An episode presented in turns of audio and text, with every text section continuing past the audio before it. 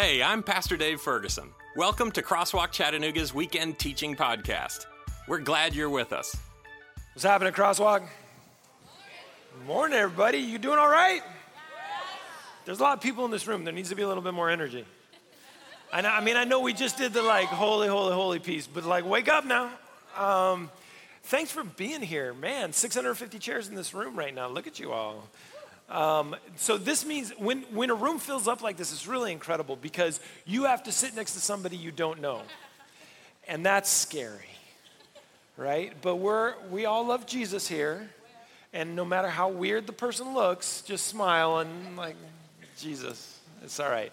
Um, thanks for being here. My name is Pastor Tim Gillespie. I'm the lead pastor of Crosswalk in Redlands, the teaching pastor for Crosswalk Global, and um, what you guys are doing here is amazing. Thank you for the work that you do to build the kingdom of God. And thank you all for coming who are showing up. I know some of you are new. I know school just started over at Southern, and um, so this is kind of a brand new thing. You're checking out churches. We'd love to have you here as a part of our community of belonging, but we understand you need to find a place that is right for you, so we're not scared of that as well. Make sure this is where you want to be and God has called you you to be as you find the place that you will worship. But I will encourage you this if you are a freshman or a sophomore, if you're just coming to school, find a place where you can commit over the next few years so you can grow spiritually. I think that's really important. Outside of the chapels and all the, all the worship credits and all that, outside of all that, find a place where you can um, commit and you can grow some roots. I think that's really important. So, um, anyway, we are. Uh, um, we're in this uh, series called Elemental, and we're in season two of it. We spent the first part deconstructing our faith. We are now moving towards a reconstruction of our faith, and that's something that we're talking about today. But I want to give you a quick, um, a quick update on some things that are going around uh, the, that have been happening in the crosswalk world. Um, I'm wearing a brand new T-shirt from our brand new campus in North Houston. We launched them last week. Amen. Yeah, it's amazing. So that is our sixth campus now. We have six fully functioning campuses of Crosswalk Church all throughout North America. And just so you know, we've got about four campuses in development that we hope to plant over the next year, year and a half. And so God is really doing something amazing with this movement. And it's so fun to come to one of our anchor campuses, which is Chattanooga. You are our first satellite campus, our first offsite campus, and it's just incredible to watch what you have done. So, anyway, it's uh, I'm blessed by each and every one of you here worshiping with us today. And it's important that you understand something. We're not just planting churches. What we really are interested in is planting communities and communities of belonging. And church is easy to say, oh, there's another church. But a community is something particularly different right? And we're talking about community today as part of an elemental need that we have as humans, as well as something elemental or deeply important to our faith and our faith journey as people who believe in Christ. Now, in, um, in biblical terms, we call the community the ecclesia or the body of Christ. And um, it's, it's means that Every piece of us is somehow connected to something else. In, in, our, in the human body, there are these things called sinews, right? And they connect bone to bone, and they connect muscle to bone, and it is that connective tissue that becomes really important. Communities are made of that. It's not a random foot or a random elbow or a random knee. It is actually the way that things come together that build that community. And so that means communities are really just housing or warehouses for relationships. It doesn't matter how good you are at something, if you don't have people around you, you are, are worse off for it. When I was growing up, I grew up in the 80s and kind of the 90s, and um, I got a chance to see two particular athletes play, and they were amazing. I got to see Wayne Gretzky play hockey. And that guy was an incredible hockey player. He played the game as if nobody else was on the ice. He always knew where the puck was going to be. He was incredible. But he was only as good as his team was, no matter what. I also got to see Michael Jordan play, and it was the same sort of experience. This guy played a game that was different than everybody else on the court. However, if he did not have a team, if he did not have good relationships with his team, they would not win. Relationships are really important, and I know you know this kind of intrinsically, but if you were to think back, what relationships in your life have really defined you? And we all have those kinds of relationships. right? For those of us who are older, it might be people that we knew in grade school or uh, high school, right? Maybe even college. For some of us, it's family. Those are the relationships that really define this. Not everybody has a great family, so sometimes that's not necessarily a positive thing, but sometimes it's the family that has really made us and shaped us. Think back to the ones, these relationships that you kind of can't deny formed you, and you realize what it means to be in a community. When you have many of those relationships that are formational, that are transformational, even, that's when the community really begins to become something important. Now, we are people of faith, and so we're not just in community because we all like the same kind of car, or we all play golf, or we all do something or another. We come together for a bigger reason than that. That is our belief in Jesus Christ, Him crucified, Him resurrected, right? That's the reason why we come together. So it pays, it makes sense for us to ask this question Can you be a Christian by yourself? Now, I would say this you can absolutely believe in isolation. You can read scripture, you can read commentaries, you can read theological works, and you can say, Yes, I believe in that. And that's great. That's all well and good. However, you cannot be a Christian, a practicing Christian by yourself. Because it's not just about what you know, it is also about how you express that knowledge into the world.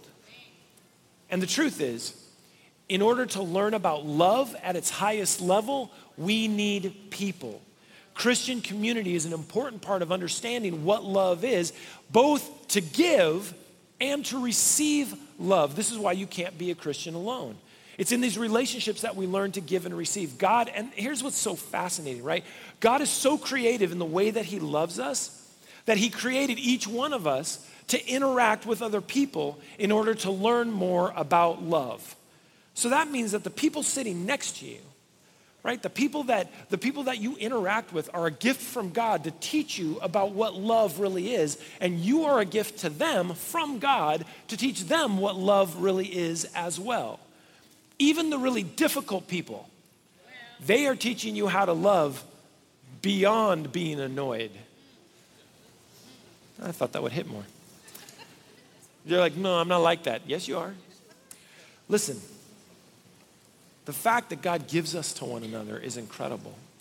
The fact that we, are, are we come together as a community. And listen, here, here's, the, here's the problem with the modern church, right? The problem with the modern church is that it's really easy to come in and consume. You're all facing this way. That's a little weird, right? You do that in other places too, like a movie theater. You come and you consume and you don't build relationships. And it's possible that you can be part of this kind of worshiping community and never actually build those connections and build those relationships. And we have to fight against that to make sure that you're not just coming and consuming, to make sure that you're not just coming and being a tourist at church but you're actually engaging in community because it's easy. It's easy to come, sit, grab a cup of coffee, get a donut if you're here on time, scoot in as much as you need to, enjoy the worship service, and leave and never make a connection with somebody. It's really possible to do that in the modern church. And so we got to make sure that we fight against that because that's not necessarily the model of church that Christ wants us to belong to or be part of, right? Because community is important. Relationships are important.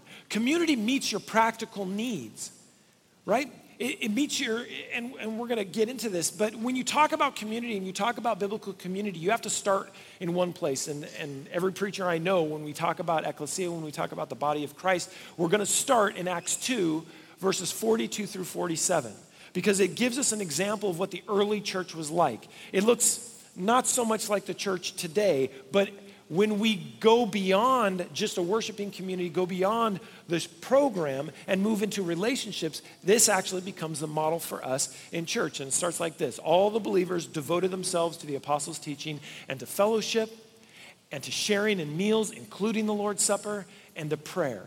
Right? The first words out of there is that they devoted themselves. So that's one of the things you got to do. This is why I'm encouraging you, if you're a young person here at school, to commit to a community because you have to devote yourself to something, right? You can't just be a tourist your whole life, it gets exhausting.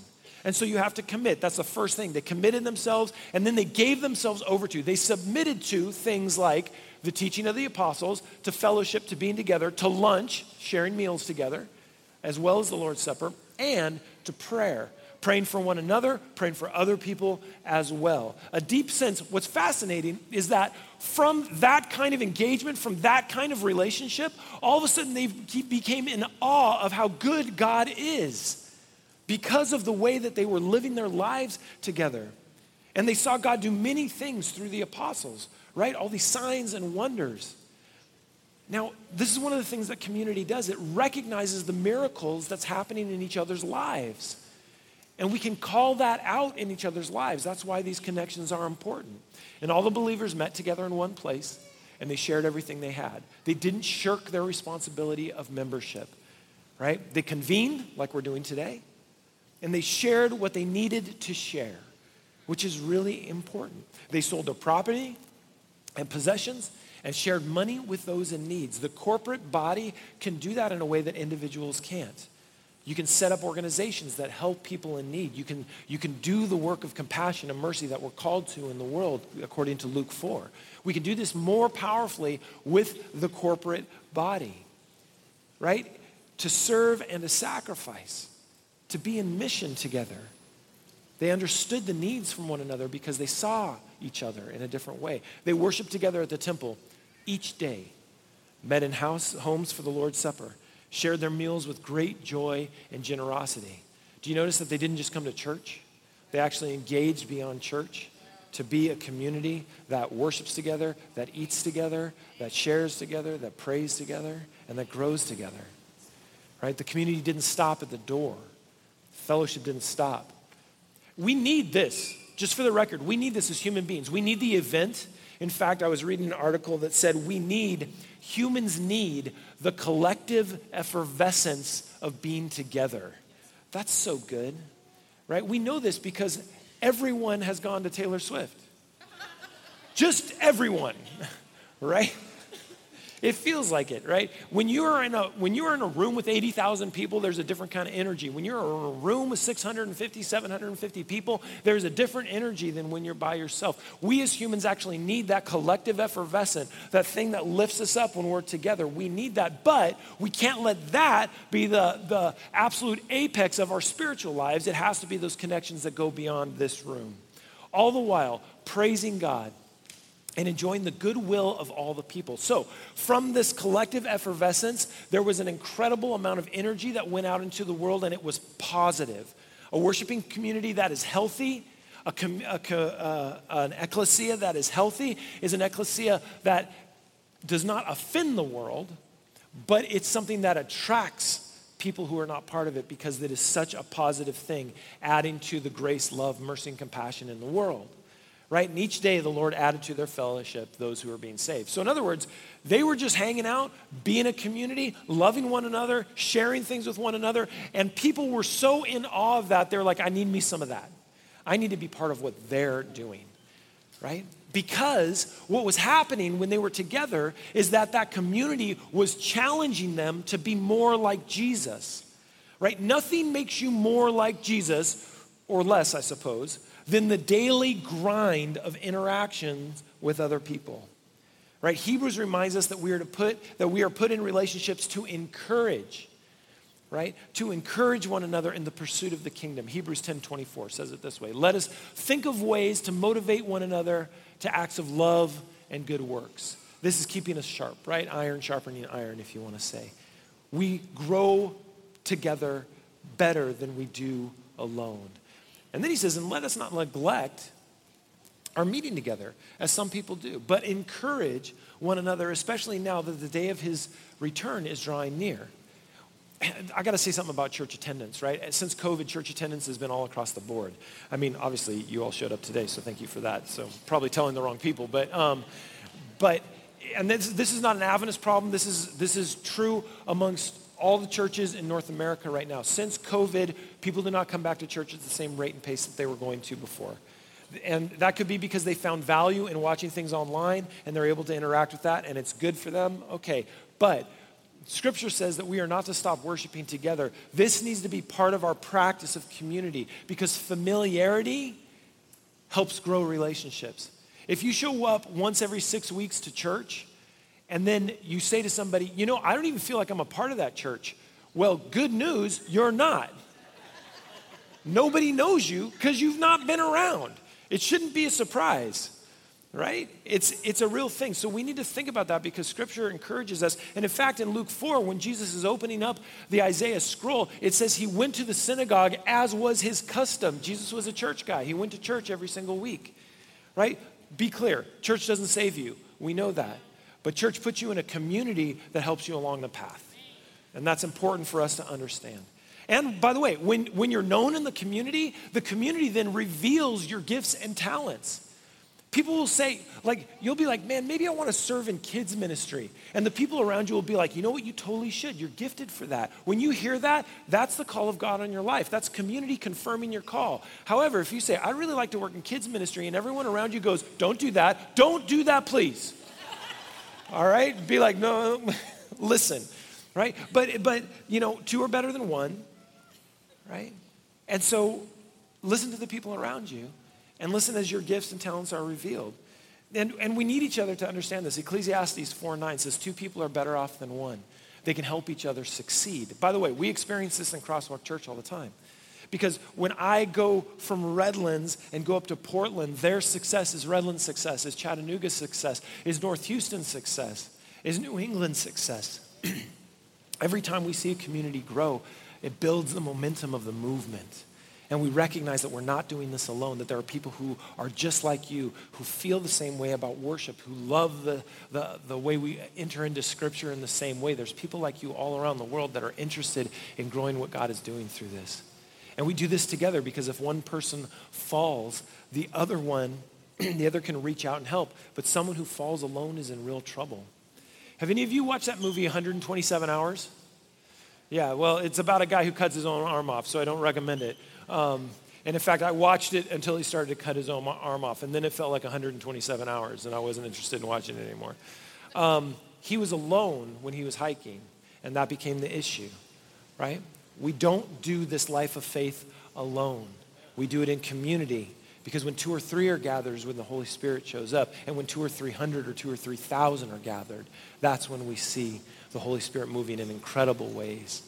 But we don't need to have that kind of numbers, but we do have to be together right it continues ecclesiastes 4.11 likewise two people lying close together can keep each other warm but how can one be warm alone right i think you understand the principle but if you don't go camping this might not make as much sense to you a person starting a person standing alone can be attacked and defeated but two can stand back to back and conquer and then he just goes for it he's like three or even better for triple braided cord is not easily broken. The point being made here is that this is not something we're going to do by ourselves. The community is elemental to our faith development, and it's elemental to being human. Because we understand that community carries you emotionally. I, uh, I know this is true. Let me give you an example. So, this last week, I got a text from someone. Um, it was this woman. I had married her and her husband about four years ago. They were attending Redlands. They left, moved to the East Coast, and weren't close to a crosswalk. They still connected with us online. But I, I heard from her last week. Like I said, I was in North Houston launching that campus. And she said, Hey, Pastor Tim, um, we, we're in Loma Linda. We're in town. And I was really hoping to see you today, but my husband wasn't feeling well before church. And then he really wasn't feeling well. And we went to the ER at the VA hospital, and it turns out he's been diagnosed with end stage liver disease. Right? They're like 36 years old. Just tragic. But what reminded me of this particular point that community carries you emotionally is that she has family in town, and I'm sure they were support, but she reached out to her home church and said, Hey, I need you guys to pray for me. I need you to walk with me. And I immediately was like, Hey, what can we do? One of our one of our pastors is actually a chaplain at the VA. He'll come by and he'll see you guys. Like, hey, what can we do? How can we make sure? She knew where her community was. She knew where those deep connections were, and she knew that we would help hold her up emotionally. Galatians 6 2, share each other's burdens, and in this way obey the law of Christ. We carry one another, right? We carry our burdens, we carry our cares, we carry our joys and our hopes if we don't do that for one another, again, we are just consumers sitting next to one another without that connective tissue in between us that draws us and binds us together.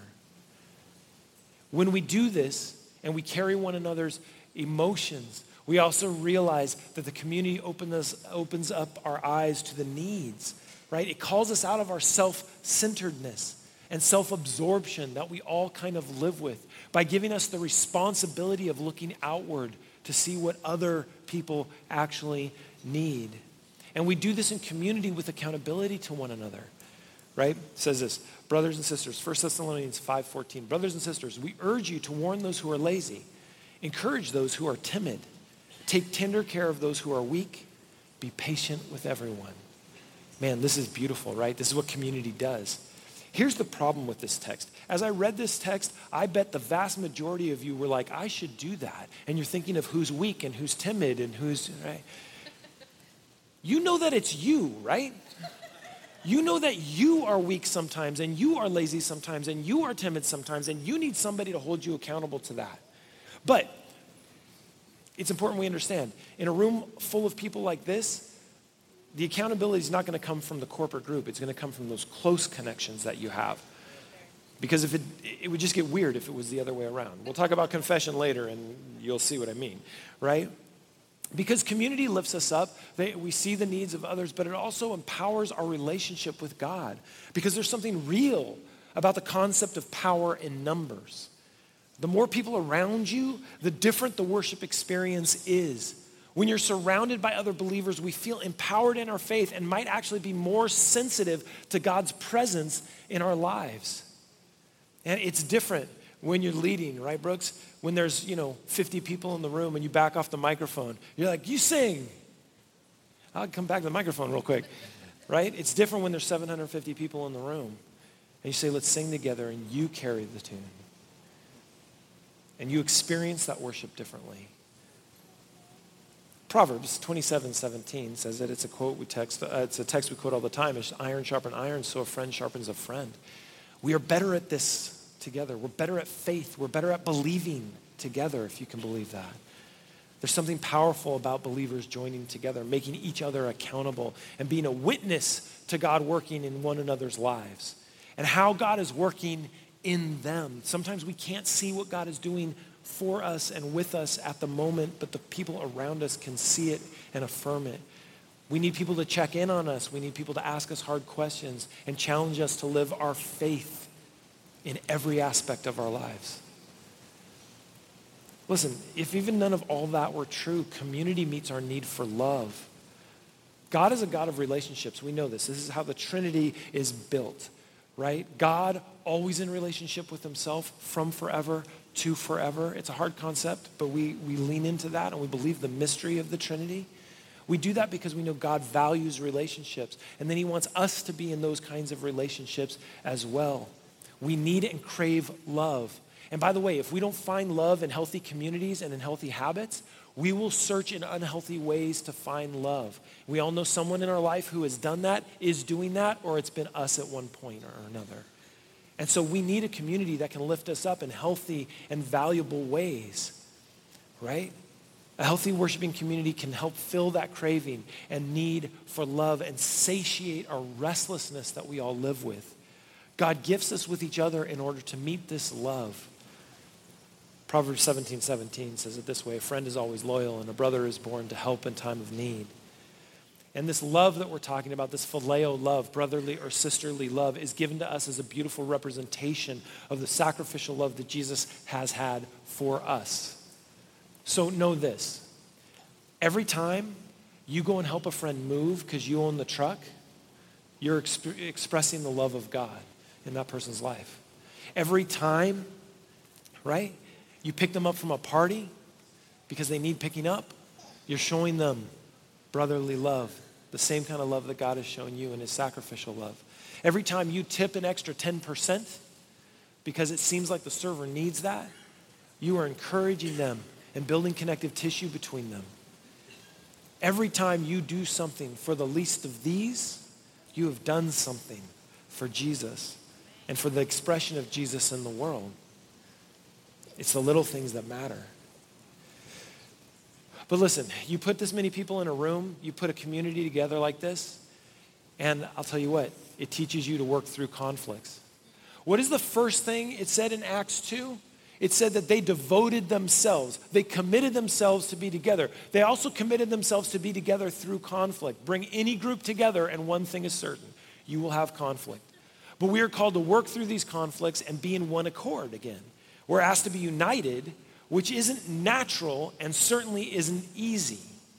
1 Corinthians 1:10 says it this way. I appeal to you, dear brothers and sisters, by the authority of our Lord Christ Jesus, Jesus Christ, to live in harmony with each other. Let there be no divisions in the church. Rather, be one, uh, be of one mind, united in thought and purpose.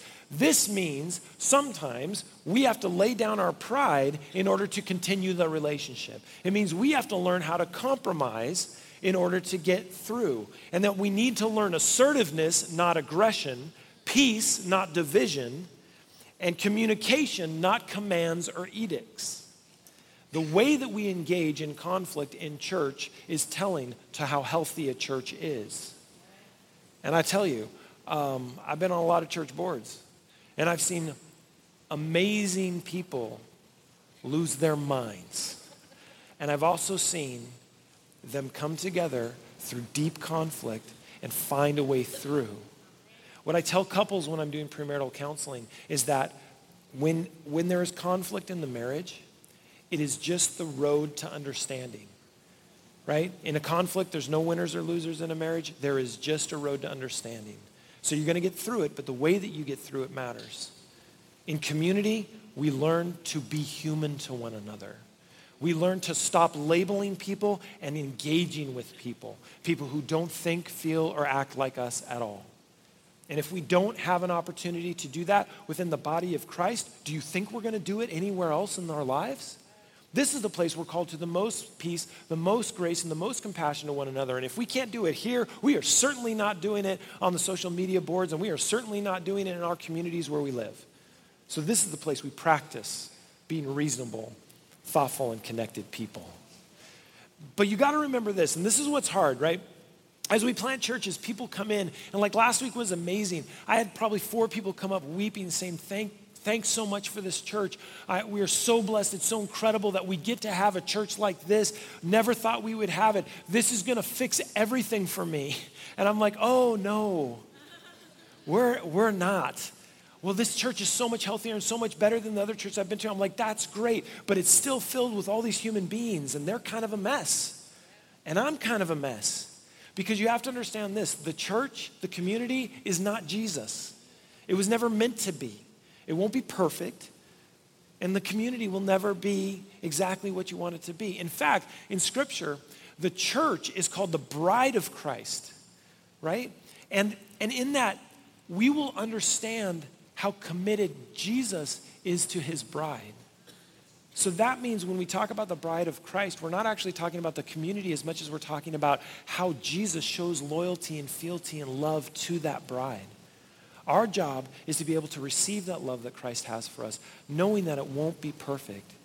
But if we can build in a modicum of that kind of loyalty between us, the community becomes the best place in the world to be. Because the community offers opportunity for confession, which leads to healing.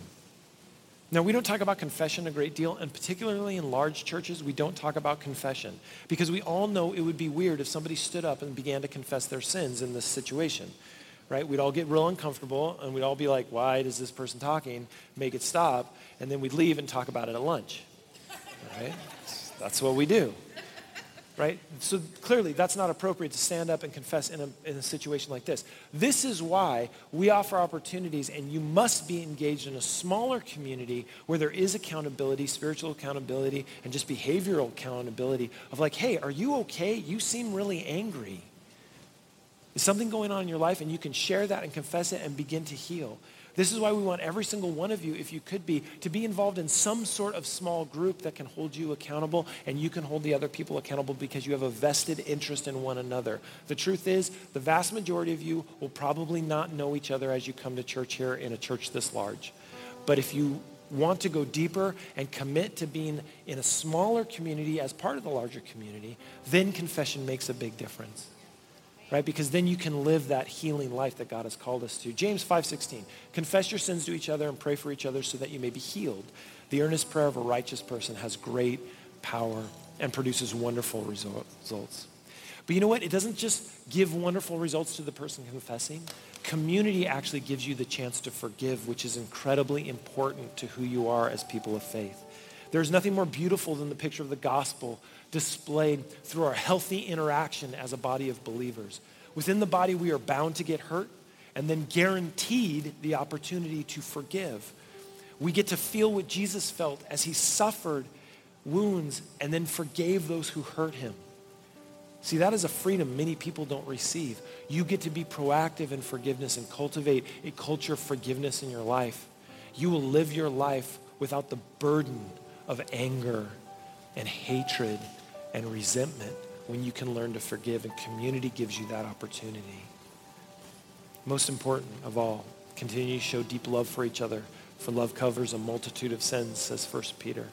And this is hard, but it makes us more like Jesus to show deep love even when we struggle. Cheerfully share your home with those who need a meal or a place to stay. Make sure your community exists beyond these walls. God has given you each a gift from his great variety of spiritual gift. Use them well to serve one another, to mutually encourage one another. This is what we do when we come together. We see this in church every single week. And then he gets specific. He says, listen, do you have the gifts of speaking? Then speak as though God himself were speaking through you. Do you have the gift of helping others? Do it with all the strength and energy that God supplies. Then everything you do will bring glory to God through Jesus Christ. All glory and power to him forever and ever. Amen. Understand that you are called in your particular giftedness to add to the community, to grow together. A community that is called is a community that is moving. Things are happening, it is growing, and that's what we experience right here every single week. Right? You're called, you have work to do, you have joy to give, forgiveness to cultivate, and a home to share. Each of you, each of us can learn can, can make amazing things happen as we lean into community as it continues to grow and grow you and stretch you and the people next to you. So I get asked this question a lot. Was Jesus the perfect human or why was Jesus the perfect human? And I've thought a lot about it. And it's easy to move towards a behavioral model where you say, well, Jesus didn't sin, so he was perfect. But there's something more to Jesus' perfection than just acting right. The reason why Jesus was the perfect human is because he was perfectly connected to his Father, and he was perfectly connected to the people around him as well. That means he was the most human being that has ever lived because he was so connected. So, if you want to know what makes you more like Christ, it's the connections that you carry within the body of Christ. It is the way that you are connected to God and the way that you love one another and show that love. It's not behavior, it's connection. He was fully God and fully human, so he was fully connected to God and fully connected to the humanity around him. This is what gave him his power. This is, why made, this is what made his grace so sufficient and so overwhelming. This is what made his love so palpable to the people and so attractive to the greater and broader community. I guess the truth is this to be Christian means you're part of a community. You have to be. And I want you to know that you're called to be part of the community right here if you want to be. It's a place of belonging, a place that doesn't want to let you go. And I also know this I know that there are many of you who are sitting in the room today who are like, listen, I'm, I'm not really built that way. I'm not going to go out and make friends. I'm not going to stand in the lobby and be like, hey, you, I need to know who you are. And by the way, that sounds weird, so don't do it that way. But um, there's some of you who need someone to come up and talk to you. There's some of you who are deeply uncomfortable making connections because for whatever reason in your life, it's been hard. So I want to affirm that today and know that you're still part of this. That it may take a little bit longer, so you may have to attend a little more regularly. You may have to stand a little more awkwardly, or maybe, maybe you find the easy way, which is you go to our next steps booth and you say, I just want to help. What can I do? And they'll put you in a position that gives you a reason to be there so you can talk to people without having to do it just kind of out of nothing, because I know how hard that is. But I want you to know that this community is a growing, healthy, exciting place to see the miracles of God happen. And we know the way we do church is a certain way and, you know, say all the things people want to say about it. But more than anything, we want to connect with God. That's what we do with worship. We want to connect with a better understanding of who he is. That's why the preaching matters. But we also want to make sure we're connected to one another so that we can live those lives fully realized as human beings. Seeking after what Jesus sought this connection with a few people that would grow and the ripple effect would change the world. And so as you worship today, sense that connection with God. But as you leave today, do not deny the connection with community. That is elemental to you continuing to grow in your faith. Let's bow our heads. Thank you for joining us for this teaching. Consider hitting the subscribe button to stay tuned for next week. If you'd like to support Crosswalk Chattanooga, go to crosswalkvillage.com slash Chattanooga and click the Give button at the far right of the ribbon at the top. Notice the campus drop-down menu and select Chattanooga. And if you'd like to come and worship with us on a Saturday morning, we would love that. When you do, please say hi to me. I'd love to learn your name.